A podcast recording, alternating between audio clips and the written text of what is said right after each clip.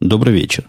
15 мая 2008 года, около 6 часов по среднеамериканскому времени, 176 выпуск подкаста «Атум Путуна».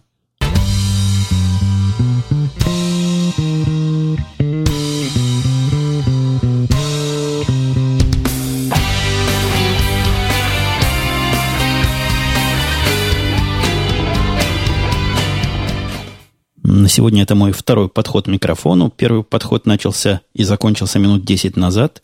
Я вот только сказал то самое приветствие, которое вы успели прослушать, как позвонила супруга, они вместе с дочкой пошли в школу. У них там в школе какое-то странное внешкольное мероприятие. Э, выглядит как приехавший в больших количествах набор аттракционов. В школьном дворе и вокруг школьного двора аттракционы поставили – и вроде бы поначалу слух ходил такой, что вход во все это удовольствие э, платный, но платный одноразово. То есть платишь одноразово 20 или 15 долларов, по-моему, и дитё там катается сколько хочет. В конце концов оказалось немножко не так. То есть тут буржуи капиталистические своего не потеряют. Действительно, вход платный. Действительно, заплатившие эти 20 долларов, можно кататься на много чем, но не на всем. Видимо, на самом интересном кататься нельзя, а они пошли вот с этой двадцаткой в кармане – Короче говоря, вызвонили меня в процессе разговора, в процессе приветствия. Поехал я, снял денег в ближайшем ATM, этом кассовом, то бишь денежном автомате, и привез им туда еще долларов 60.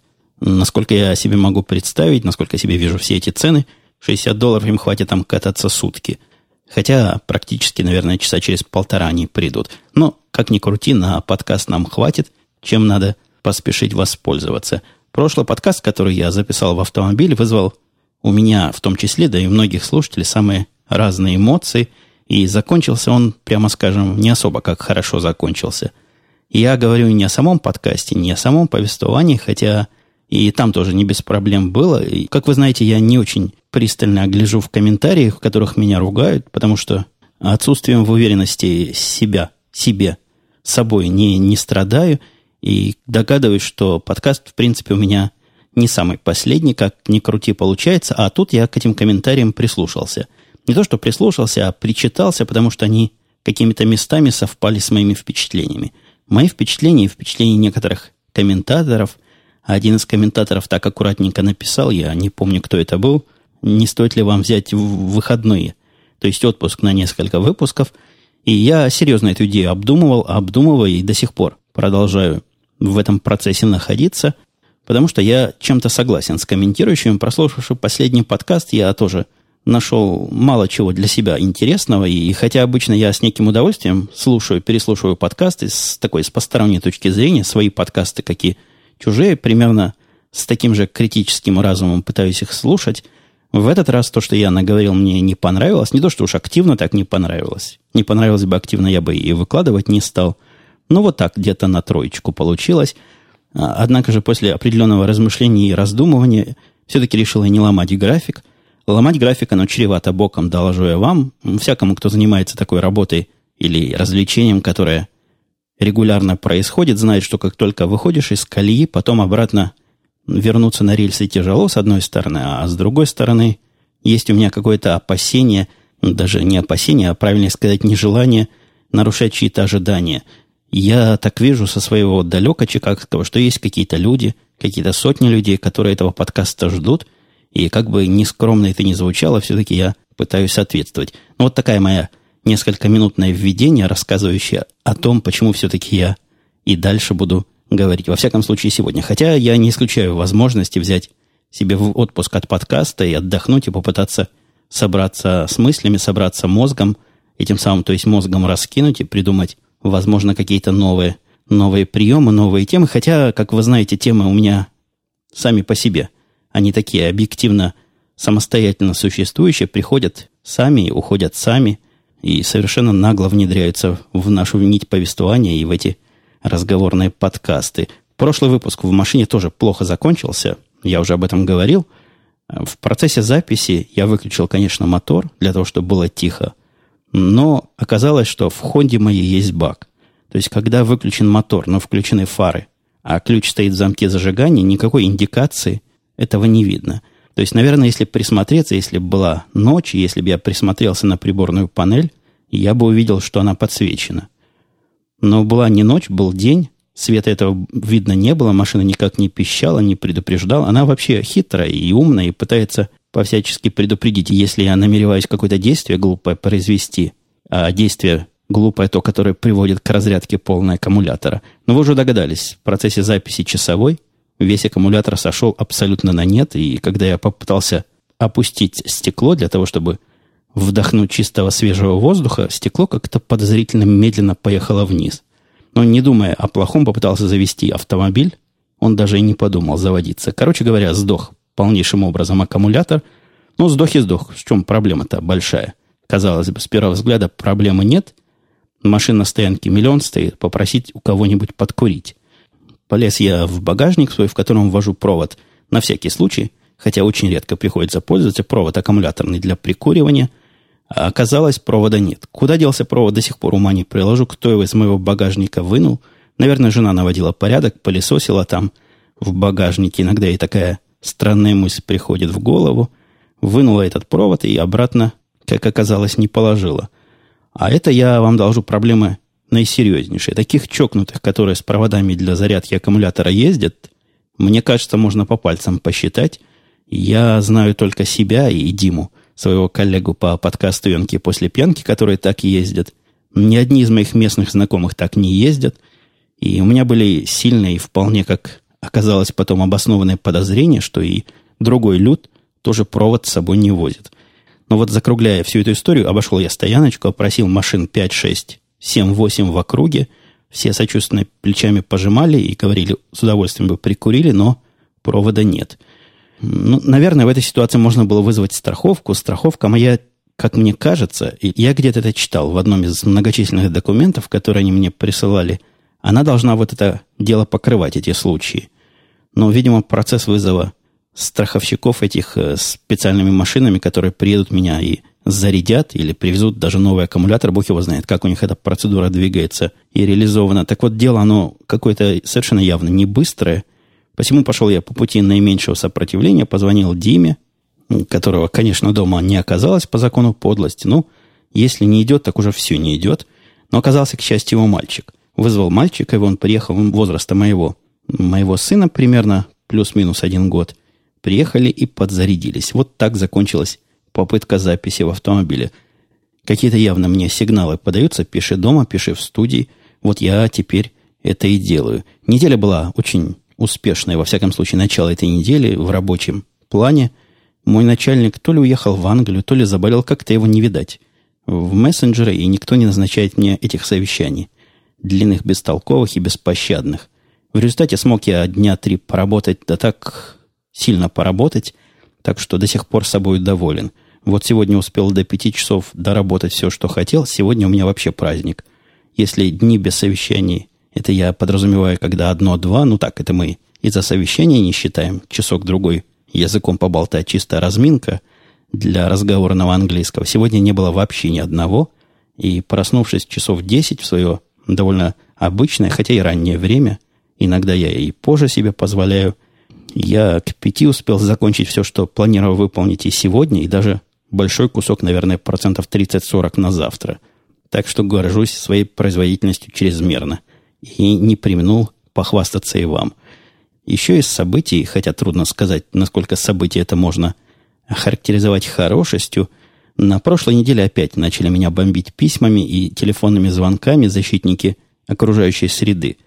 Как-то я у них там засветился где-то, не знаю через что. Единственное, кому я помогаю постоянно, это полиция. Я на полицию деньги даю, жена дает деньги на больных детей и больных раком.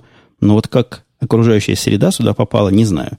Но, видимо, они информацией-то обмениваются, как мы уже подозревали в прошлых выпусках, где-то кто-то нас сдал.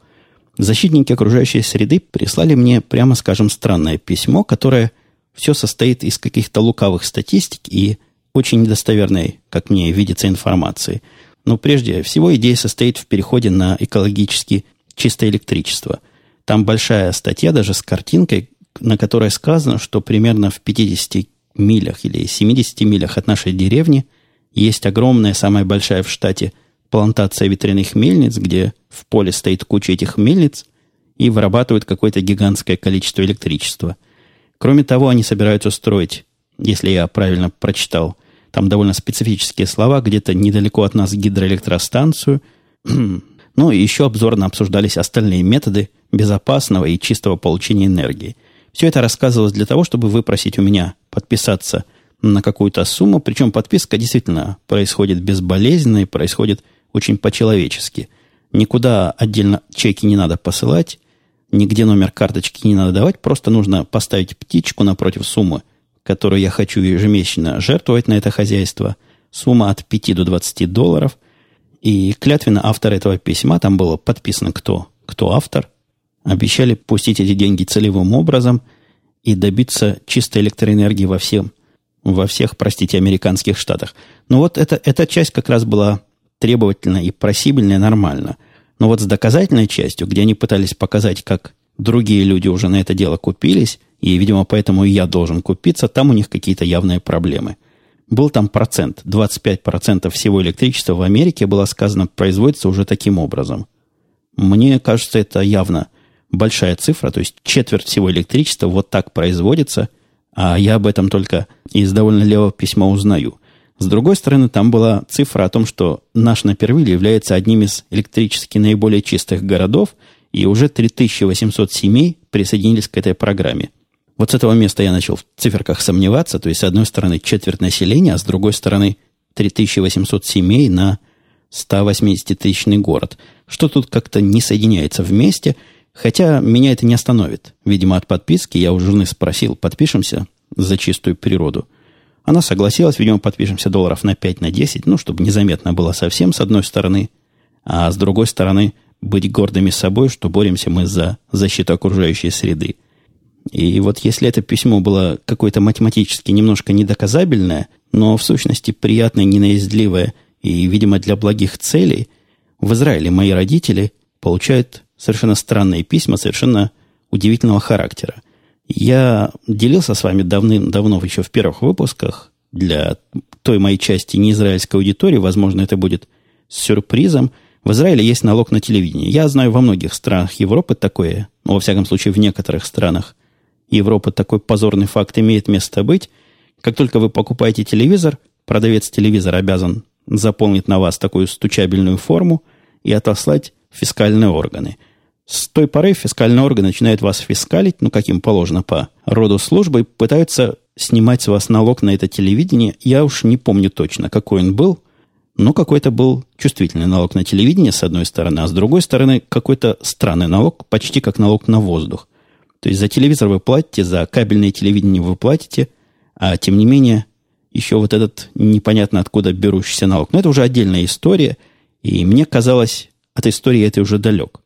А нет, пришел моим родителям счет за все те пять лет, которые я не живу в Израиле, и за все те пять лет, которые я не платил этот налог, с требованием выплатить. С их точки зрения, я должен поддерживать израильское телевидение, даже не живя на территории Израиля, хотя вот тут я плачу за международное телевидение, за израильское около 20 или 25 долларов за один канал. Мне кажется, это вполне достойная поддержка, и я бы советовал израильским телевизионщикам не наглеть, а, обновить свою базу данных. Ну, неужели у них там нигде нет связи с Министерством внутренних дел, и они не знают, что семья, которой они пристают, уже в Израиле давно не живет.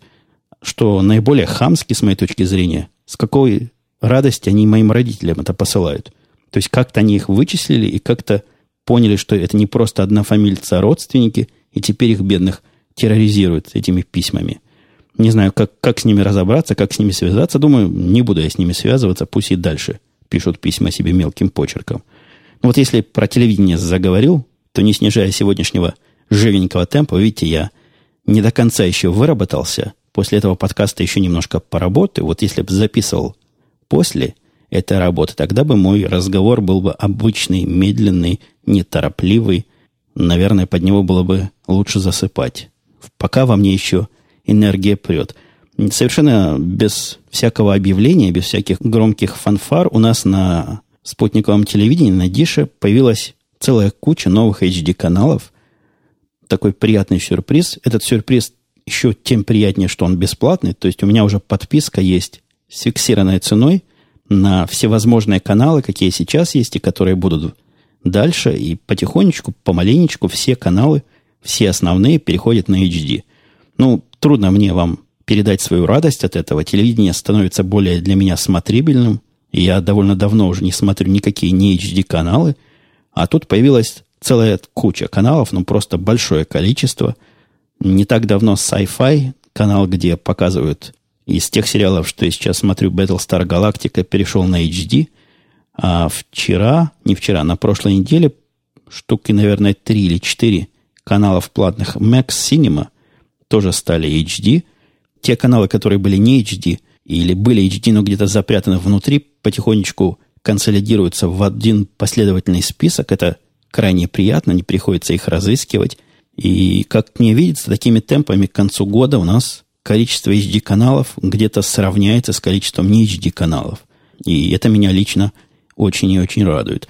Индеец мой, о котором я в прошлый раз рассказывал, который, пойдя у меня на поводу купил MacBook Pro, теперь он дальше решил пойти на моем поводу, потому что результаты прошлого хождения ему, очевидно, понравились. Я не раз рассказывал ему о том, насколько HD отличается не от HD, и насколько всякий уважающий себя человек, смотреть с телевизора, должен смотреть только HD-каналы. Раскрутил я его на новое приобретение, новый телевизор – конечно, Sony, конечно, серии Bravia, и он со мной консультировался по поводу модели, которую хотел купить, прислал ссылку на нее. Я посмотрел на ссылку, почитал описание, почувствовал себя полнейшим идиотом. Телевизор по характеристикам не хуже точно того, что я купил сколько месяцев, 9-10 назад. Меньше года, по-моему, еще прошло. Хотя, может, и больше года. Ну, вам, слушатели, виднее. У вас все эти подкасты отсортированы по времени. Может быть, кто-то точно знает, как давно я его купил. По субъективным таким ощущениям, около года назад я заплатил две с половиной тысячи, при том, что была какая-то распродажа, по жизни он стоил еще дороже. Так вот, такой же точно телевизор наш индеец покупает за 1200 долларов. Согласитесь, хамство неимоверное. Так и хочется пойти в магазин, постучать ногами по полу, а лучше по прилавку и потребовать свои переплаченные деньги обратно. Ну, конечно, я шучу, я понимаю, тем, кто покупает рано, тот пользуется радостью посмотреть это все дело больше и попользоваться больше. Таким же образом я и одним из первых купил iPhone. И, видимо, когда я покупал этот HD-телевизор 1080p, тогда еще была экзотика, и за экзотику просили относительно экзотических денег. И после разговора с индейцем я, будучи в магазине, обсмотрел предлагаемые телевизоры. Все они, почти все, кто продаются 1080, то есть максимальной резолюции, максимального разрешения, как меня не раз поправляли. И цены там есть даже до 1000 долларов. Я удивился, увидевший телевизор за 900 долларов. Какой-то абсолютно ноунейм фирмы, но тем не менее большой 42-дюймовый плазменный телевизор, 1080p, все дела, HDMI входы, больше, чем один. И все это удовольствие за 950 за 980 долларов. Мне кажется, пора пора пришла переходить на телевидение высокой четкости. И кто еще не там, присоединяйтесь к нашему славному клубу. Целых, наверное, два или три выпуска я молчал по поводу своих зубных происшествий. В этот раз я тоже не буду у вас особо этой зубной темой напрягать, просто расскажу о странной встрече в зубной клинике. У меня как-то так получается, что практически всегда я в зубную клинику минут на пять опаздываю.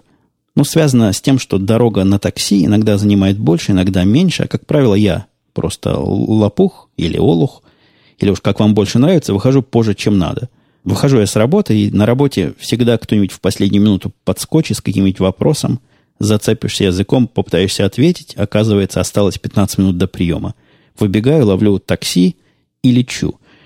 В этот раз получилось хуже. В этот раз я решил поехать к врачу и не заезжать вообще на работу. При подъезде к Чикаго обнаружилось, что прибора GPS со мной нет. И помня свои прошлые мытания и попытки выбраться оттуда с прибором, как мне было непросто выбраться оттуда, я рассказывал тоже в одном из прошлых подкастов, решил я поступить в Соломоново, приехать на работу, поставить там машину на стоянке и поехать на такси. В результате этого происшествия все планы пошли коту под хвост, и приехал я к зубному врачу на минут 20 позже – Однако, представляю, что опоздание мое будет более э, серьезно, чем 5 или даже 10 минут, попросил я свою жену по телефону, естественно, позвонить им и рассказать, что вот так и так опаздывает пациент, извините. Он придет непременно. Пришел туда на 20 минут позже, меня встретила не та обычная секретарша черная, которая там бывает, а другая, черная, на вид вполне такая спокойная тетка, начала устраивать мне совершенно по-советски, просто забыто, как-то ностальгически выволочку. Она начала меня выволакивать за мое опоздание. Я сказал, да, и извините, понурил голову, посыпал ее пеплом, говорю, да, такое дело, вот движение, такси долго ехал, туда-сё, но в то же время я жене попросил позвонить, вот предупредить, что задержусь, они могут в это время другого пациента либо начать, либо завершать обрабатывать. А она мне на это ответила таким непримиримым видом и с явным выражением на лице, что вот сейчас разорвет меня в дребезги напополам. Жена сказала, ваша 15 минут, а вы на целых 20 задержались. И я даже не знаю, примет ли вас доктор и как мы с вами дальше будем работать. Вот такая вот тетка пыталась поставить меня на место, видимо, ожидала, что я зальюсь слезами и упаду ей на грудь и начну просить прощения еще глубже, еще громче, еще более истерично – ну, понятно, не дождался на этого. Я сказал один раз, извините, после этого стоял с каменным лицом, ждал, пока придет доктор, и пока доктор меня примет. У доктора, конечно, никаких таких глупостей нет. Воспитывать он меня не собирался. Сказал, да-да, мы все успеем, хотя у нас тут много, много делать сегодня, но ничего страшного. Бывает, опоздали и опоздали. Я перед ним тоже отдельно извинился. А, а вот, вот секретарша, которая пыталась меня просто как школьная учительница воспитать, оставила довольно тяжелое впечатление. Ну, к счастью, я не к ней отношусь. Это секретарша другого доктора. И нашу нормальную, спокойную, ненаизливую она просто подменяла. Вообще вся эта история выволочки, она немножко смехотворна на фоне тех денег, которые я продолжаю удивляться, насколько дорого зубная медицина и зубная эта дантистская работа стоит. За этот визит, где меня обрабатывали наверное, часа полтора, заплатила 1200 долларов из своего кармана, потому что страховка закончилась. Ну, я думаю, специалисты, которые берут такие деньжища за свои услуги, могут минут 10 подождать лишних. Хотя, конечно, если оценивать их работу по времени, для них каждая минута простой, это потерянные десятки, может, даже сотни долларов. Ну, вот еще одна, пока я не перешел к вопросам, которые тут у меня перед глазами так и стоят стройными колоннами. У мальчика моего был экзамен по истории российской. И я думаю, слушатели проверенные, старые, в хорошем смысле этого слова, древние даже, в каком-то смысле знают, что берет мой мальчик, брал мой мальчик в своем колледже курс русского, э, русской истории, истории государства российского, такая история, которая, я думаю, называется новейшей. Она охватывает весь 20 век, и вот все, что в 21 уже успело произойти – и этот курс заканчивается сейчас. У них заканчивается то ли семестр, то ли полугодие, что там у них обычно заканчивается это время. И были выпускные экзамены. За день до этих выпускных экзаменов ребенок к нам прибежал с кучей вопросов экзаменационных. Как-то вопросы на экзамене они знают. Я не помню, знали ли мы, по-моему, только догадывались, какие вопросы будут на экзамене. А эти вопросы знают, и он был, судя по выпученным глазам и испуганному лицу, совершенно к этому экзамену не готов, видимо, считая, раз российская история, он ее и так знает. И чего ее тогда, спрашивается, учить? Попытал у нас вечером, часа, наверное, полтора, меня и жену, скорее жену и меня, потом утром на свежую голову еще полчасика. И вот того, что мы рассказали, а я свой взгляд на историю российскую всего 20 века выдал довольно, ну, мне кажется, не очень совпадающей с той официальной историей, которую они там изучают – к счастью, учитель у них вполне широких взглядов и прошли мои рассказки о причинах, о последствиях, о сути. Там вопросы хорошие были, вопросы были про суть. Откуда, почему, зачем, чем вызвано, к чему привело, как бы можно было бы это сделать иначе и так далее. Короче говоря, выдал я ему свою версию российской истории, и версия моей российской истории, высказанная вот этим утром и прошлым вечером, потянула вполне на твердую четверку, даже четверку с плюсом – Получил он свою оценку «Б» и ходит весь гордый своими историческими знаниями. Я так понимаю, основное, почему он получил все-таки «Б», а не «А» с минусом или просто «А», он перепутал бестолочь первую русскую революцию со второй русской революцией. Не только по дате, а по всему. Вот такой вот ученичок. Так он изучал историю государства российского в прошедший семестр. Трогая немножко вопросы и комментарии к прошлому подкасту или к позапрошлому, Слушатель Хени писал. Добрый день, Евгений, спасибо за подкаст. Насчет шпионского фонетического алфавита. В России часто труднопроизносимые слова по буквам с помощью имен произносят. Так, чтобы сказать антре, достаточно имен Алена, Нина, Таня, Рита и Лена. Замечу от себя уже, что Хени исключительно женские имена использует. Разве, пишет он, эту же идею с именами сложно применить в английском, да имена очень быстро придумываются на определенную букву. Ничего запоминать не стоит. Я попытался придумать имена на определенную букву и столкнулся с трудностями. Как-то не придумываются быстро имена, не на все далеко буквы придумываются. Попробуйте напрячься и придумать, взять какое-то слово, аббревиатуру какую-то, и придумать на нее имена. Не так это дело просто. То ли у них имен мало на разные буквы, то ли они как-то нам в голову не сразу приходят. Кроме того, надо такие имена еще подбирать, которые звучат совсем не похоже. Конечно, Алена и Таня не перепутать, но вот Алена и Елена, если говорить по, по телефону, как тут предложил Хеня, они довольно близки по звучанию и могут и не понять, что именно я сказал, Алена ли, Елена ли. я тут не могу не похвалить себя в очередной раз и сказать, что знание этого фонетического алфавита, который я приобрел, ну, просто бесценное. Трудно его переоценить. Мне стало с людьми по телефону гораздо проще разговаривать. Все меня понимают, потому что говорить-то на таком птичьем языке это одно, а понимать другое. Понимают меня все, я сходу выдаю все сокращения. Просто как настоящий натовский военный себя чувствую. Так и хочется куда-нибудь ракету запустить. Слушатель Александр, отвечая на прошлый подкаст, пишет по поводу личной встречи в городе Ныц. Это точно, пишет он, предлог. Ясно как день. Может быть, сманить хотят. Любой протокол, пишет Александр, лучше по описанию его стандарта, но никак не в беседе. А может, протокол в развитии. Хотели бы просто получить какое-то мнение в диалоге с вами. Или свежие идеи.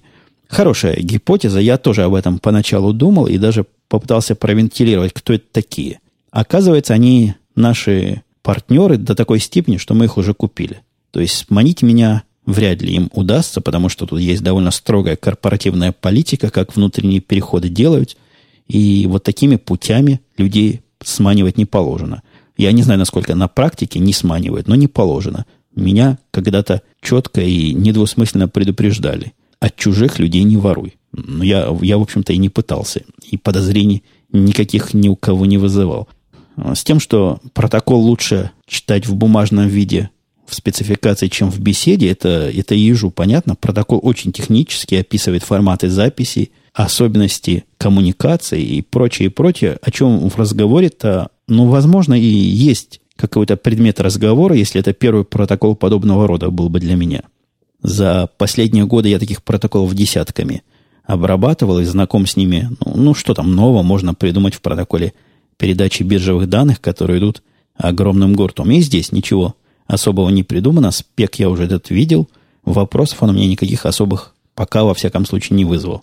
Зачем они хотят со мной встретиться, я не знаю, но, похоже, мне удалось от этой беседы отбиться, и разговоры, которые подразумевались быть вчера и сегодня, так и не произошли. Видимо, разговоры были уровня ля-ля-ля. Хотелось этому нашему европейскому коллеге с кем-то пообщаться. Пообщался он с моим начальником, за что моему начальнику честь и хвала – Сохранил мне время для настоящей работы. Другой Александр, уже не этот, пишет. Здравствуйте, Евгений. Давно слушаю ваш подкаст. Большое спасибо. К слову о зависшем сервере. Совершенно удивительная история, пишет Александр. Строго у вас там все. Потому, наверное, часто и до абсурда доходит. Впрочем, логично. Кому хочется брать на себя ответственность за перезагрузку сервера? У нас все гораздо проще. Бывали истории, что чужой сервер на colocation можно по телефону перезагрузить. Проще, но как-то более по-человечески – вы знаете, строго здесь не совсем подходящий какой-то термин. Меня не строгость и отсутствие проверки меня, что я это я, очень часто удивляет и даже пугает. Я, по-моему, уже как-то жаловался, что достаточно позвонить по телефону, который надо знать, назвать свое имя и фамилию, и после этого большинство твоих серверов ты можешь перегружать свободно. Бывают, конечно, всякие препятствий с их стороны, как я описывал в прошлых подкастах, но, как правило, никто тебе и слова не спросит, и вопроса не задаст, назвал правильное имя, правильную фамилию, позвонил в правильное место, все.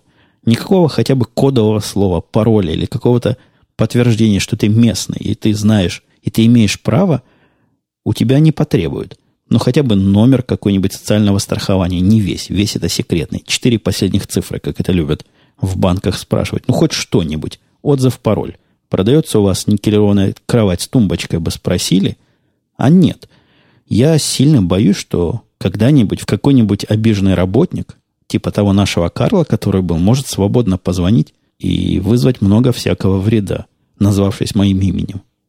Попробуй потом докажи, что не я верблюд, и не я потребовал отключить все наши сервера в процессе самого критичного и самого сурового продакшена.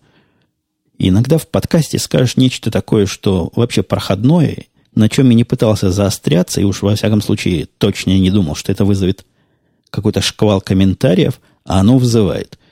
Как-то я упомянул Мэки в прошлый раз, причем без всякого особо хвалебного контекста, если вы помните, а просто в процессе рассуждения, какой мне MacBook для своих работников купить, какой вид, MacBook или MacBook Pro, получил целый ряд рекомендаций. Народ массой кричит, покупай MacBook Pro. Ну вот, например, Hellraiser 09 говорит Евгений, мой совет не экономьте на рабочем инструменте, берите MacBook Pro. Я тут сразу сам себя перебью, скажу, что тут не, не совсем об экономии идет дело, хотя и об экономии тоже. Не экономия главное. А главное, то самое желание своих программистов, в неспрашивании которого меня там подозревали тоже в комментариях, и предупреждали, что ни в коем случае нельзя программистов заставлять переходить на Mac, если они сопротивляются. Да где там они сопротивляются? Они в очередь уже выстроились, кто первый получит. Просто спят и видят. Ну, программисты, как дети большие, или даже не очень большие, все новые свои железные игрушки пощупать хотят. Вопрос-то сейчас стоит даже не цены, а вопрос стоит удобства. Индеец мой жалеет, что купил MacBook Pro, а не MacBook. Говорит, великоват. Великоват, неудобно на коленях работать – а у меня одно из еще подспудных таких намерений увеличить своим, увеличить производительность труда своих программистов путем давания им возможности, работая этим ноутбуком на коленях. Я так замысловато выражаюсь, что у себя я довольно часто нахожу самого себя в ситуации работы на ноутбуке в каких-то практически отдыхабельных ситуациях. Сижу, курю во время или после обеденного перерыва, а в это время что-то на ноутбуке на коленях программирую – Надеюсь, и мои программисты это будут делать, если будет инструмент удобен. С большим MacBook Pro индейец утверждает, что не очень удобно, а вот с MacBook я никаких проблем не испытываю. Да, это DMX говорил. Может быть, просто лучше поинтересоваться у сотрудника, что ему удобнее будет, то ему и купить. Да, я вот таким путем и пойду, хотя они не могут особо пока точно сказать, что им надо. Они с хорошим незнакомы и не представляют, что с компьютером удобно на улице, где-то во дворе, у себя где-то в бэк – так сказать, ярде сидеть и работать. Ну, на делах, на наших, которые, которые стандартные в нашей конторе, поработать на улице очень трудно. Там плохо, совсем плохо видно на экране. Да и батарейка сдыхает фантастически быстро. Всю эту историю и все это ответвление у меня было от темы дискуссии. Развернулась там огромная дискуссия, там на Хабре, по поводу опять дороговизны Apple и о том, что я призываю к плохому, призываю покупать дорогущий элитный компьютер. Я немножко утрирую. Не совсем меня обвиняли, скорее даже совсем ни в чем не обвиняли, но просто дискуссия тех, кто считает это слишком дорого, и других, которые говорят, что это недорого. Я, честное слово, не пытался подобного рода холи войны вызвать своим сообщением, просто информировал вас. У нас оно стоит недорого, хотя, конечно, слушатели тут загибали – было сказано, что в Америке топовый iMac стоит 1000 долларов, в России 2000. Мой iMac, который топовый, стоил, по-моему, 2600 или 2800. Так что про 1000 это какая-то легенда. Ноутбуки стоят недорого. Недорого по сравнению с другими ноутбуками такого же класса, не дороже. И это совершенно точно, особенно если про MacBook говорить, то он вообще копеечный и дешевый для своих характеристик. Ну, что же касается цен на российские ноутбуки, тут я не на российские, на Apple ноутбуки в России. Тут я, к сожалению, ничего поделать не могу. И просто еще раз скажу, в 33-й раз меня очередной итерацией просьб покупки MacBookов, MacBook Air, сейчас все больше MacBook Air просят, меня уже вогнали просто в постоянный отказ. Я на такие письма не отвечаю, я никому MacBook не покупаю, и не только MacBook, что угодно не покупаю, и в покупке не помогаю любым образом – Уж, пожалуйста, решайте проблемы сами. Я знаю, что я об этом уже говорил, я знаю, что я об этом писал и в Твиттере, но все равно как минимум 3, 4, 5, а на этой неделе вообще было какое-то рекордное количество просьб, постоянно приходят, и люди либо не слышат моих просьб, либо не хотят их слышать. Имейте в виду, но это беспредметно совершенно со мной по этим поводам говорить, ничего хорошего у вас из этих разговоров не выйдет.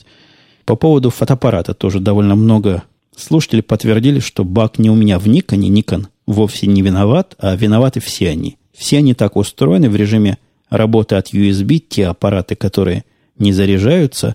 Это, кстати, удивительно, почему он не заряжается. Я почитал инструкцию, он и не должен заряжаться по инструкции. Так вот, те, которые не заряжаются, соответственно, разряжаются. Сон не уходит, и, судя по всему, так у всех фотоаппаратов как-то у них тут что-то недодумано. Были предположения, что в этом режиме, в режиме удаленного диска его невозможно заснуть правильно, но все мои диски, которые тут на столе стоят в количестве трех, прекрасно засыпают, когда к ним не обращаются. Неужели фотоаппарат не мог бы эту логику у себя там имплементировать и засыпать? Для фотоаппарата это гораздо важнее. Нет, они чего-то не додумали, чего-то не доработали. И отвечая на предложение вынимать карточку из него – из своей альфы соневской я действительно вынимаю карточку. Там это сделано явно для человека, явно для того, чтобы человек вынимал карточку и было ему удобно вынимать и вставлять ее обратно. У этого Никона, то ли потому, что он такой меленький, то ли еще почему-то, карточку вынимать непросто. Пытаешься вынуть карточку, она вылазит вместе с батарейкой, они там в одном почти отсеке сидят, и, и плохо получается.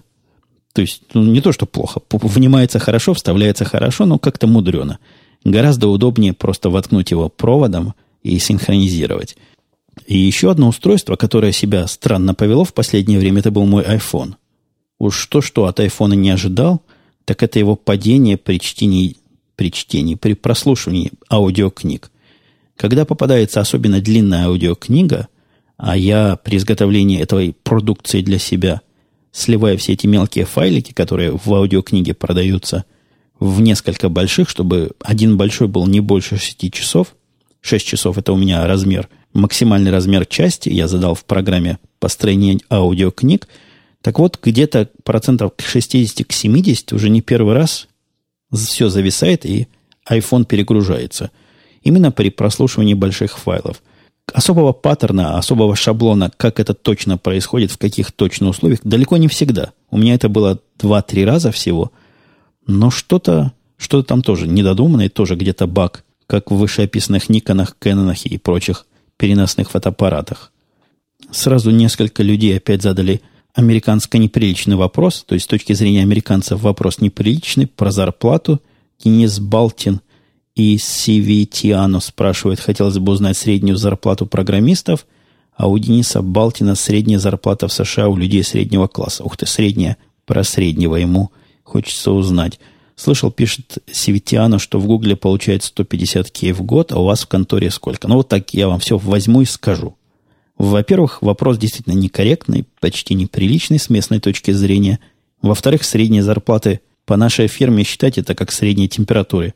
По больнице, как бы не банально это звучало, не знаю я, сколько средняя зарплата, и даже если бы знал, не сказал. Если бы хотите посмотреть, какие зарплаты программисты просят, пойдите на компьютер Jobs сайт, там все это вполне доступно арабскими цифрами, даже английского языка знать не надо, только арабские цифры. Все вполне и вполне понятно. Последний на сегодня, наверное, последний на сегодня комментарий от Метроникса. Он спрашивает, сначала благодарит за подкасты, утверждает, что слушает их с большим удовольствием, правда, совсем не комментирует. Ну и хорошо, слушайте, хорошо комментируйте, тоже неплохо. Не могли бы вы подсказать, пишет Метроникс дальше, какой-нибудь технический подкаст на английском языке? Желательно, чтобы еще и манера разговора была не очень быстрой, то есть чтобы он не тараторил так, как я сегодня тараторю вам в уши, дорогие слушатели. Ибо иногда тяжело уловить суть. В идеале, конечно, было бы просто замечательно найти видеоподкаст с субтитрами, но полагаю, что это практически невозможно. В идеале. Я про субтитры уже не раз гневно высказывался, насколько это вредная времяпрепровождение с точки зрения изучения английского языка, исключительно свое мнение вам доносил, и я таких подкастов не знаю. То есть видеоподкастов с субтитрами. Видеоподкаста, видимо, для глухих мало кто или вообще никто не делает. Хотя возможность наличия таких подкастов я не отрицаю, если вдруг кто-то из аудитории подобное знает, подобное слышал, видел, или может хотя бы навести на те места, где такие подкасты перечислены, дайте знать в комментариях, будет акция «Слушатель, помоги слушателю». Что же касается подкастов, которые технически, наверное, легко слушать, то, пожалуй, MacCast, один из самых простых в смысле языка подкастов, из тех, что я слушаю. Вы его легко найдете везде, где ищете, в Гугле ли, либо в iTunes Store. Хотя, мне кажется, подкасты многоголосые, подкасты коллективные, тот же твит This Week in Tech, гораздо полезнее слушать для получения навыков понимания. Там говорят люди с разными акцентами, с разных мест, да и темы, наверное, человеку техническому я имею в виду человеку нашей технической области, IT области будут уже знакомы, уже он где-то об этом слышал или читал. Тема же, которую MacCast поднимает, но это только для любителей Мэков и знатоков в этой области, наверное, будет любопытно. Но я думаю, на этом можно потихонечку завершать. Как-то я то ли затянул, то ли не затянул, непонятно, минут 40. Не меньше с вами разговаривал. И, видимо, это наша средняя длительность как раз тот самый интервал, к завершению которого у меня уже язык начинает уставать от непрерывной работы. Все, до следующей недели. Если я не возьму себе рекомендованные слушателями выходные и отпуска, мы с вами услышимся как обычно. Пока.